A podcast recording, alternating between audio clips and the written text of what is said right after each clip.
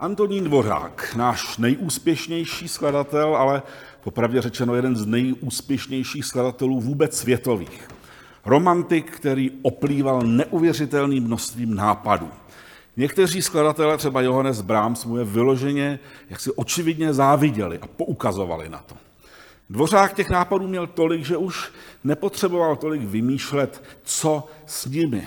Nemusel vymýšlet nějaké nové objevy ve formě, ve struktuře. Jeho serenáda začíná větou, která je v malé písňové formě. To je ta vůbec nejjednodušší struktura, která v hudbě existuje. Skladba něčím začne, pak pokračuje něčím kontrastním, jiným a pak se zase vrátí ten začátek. Člověk by řekl, že to ani jaksi nepatří do orchestrální hudby, spíš do lidové hudby. Ale podívejte se, jakou parádu z toho dvořák udělal. Na začátku uslyšíme dialog. Dialog mezi druhými houslemi a violončely.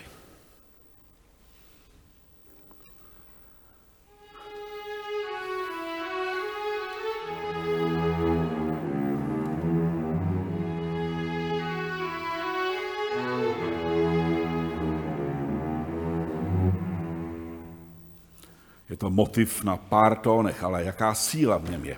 A mezi hráči v orchestru musí být jakási komunikace.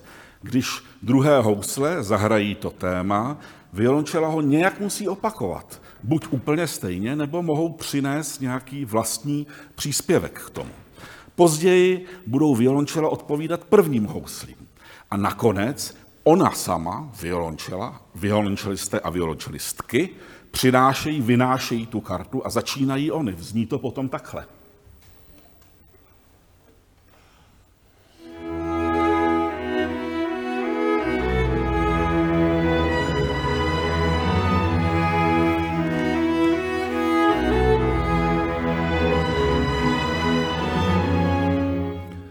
Tohle je v té serenádě na začátku a na konci. Ale co je uprostřed? Musí přijít něco kontrastního, něco jiného. Máme tu samé smyčcové nástroje, čili zvukový kontrast Dvořák udělat nemohl, ale udělal rytmický. Použil tečkovaný rytmus. Když se podíváme do not, tak skutečně za některými notami jsou tečky, které je prodlužují a výsledek je takový poskakující rytmus.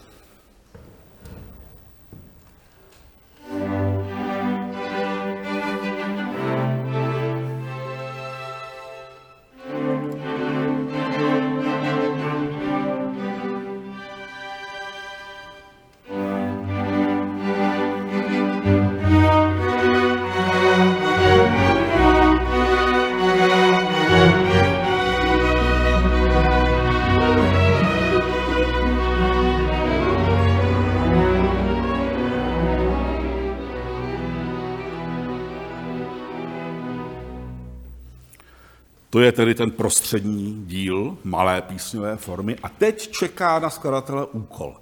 Jak se z toho prostředního kontrastního dílu zase vrátit na ten začátek? Musí to být plynulé, musí to být přirozené a je v tom kus kompozičního umu.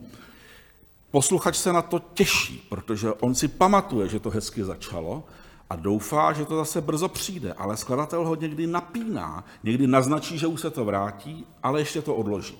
Podívejme se, jak to Dvořák vyřešil při tom návratu.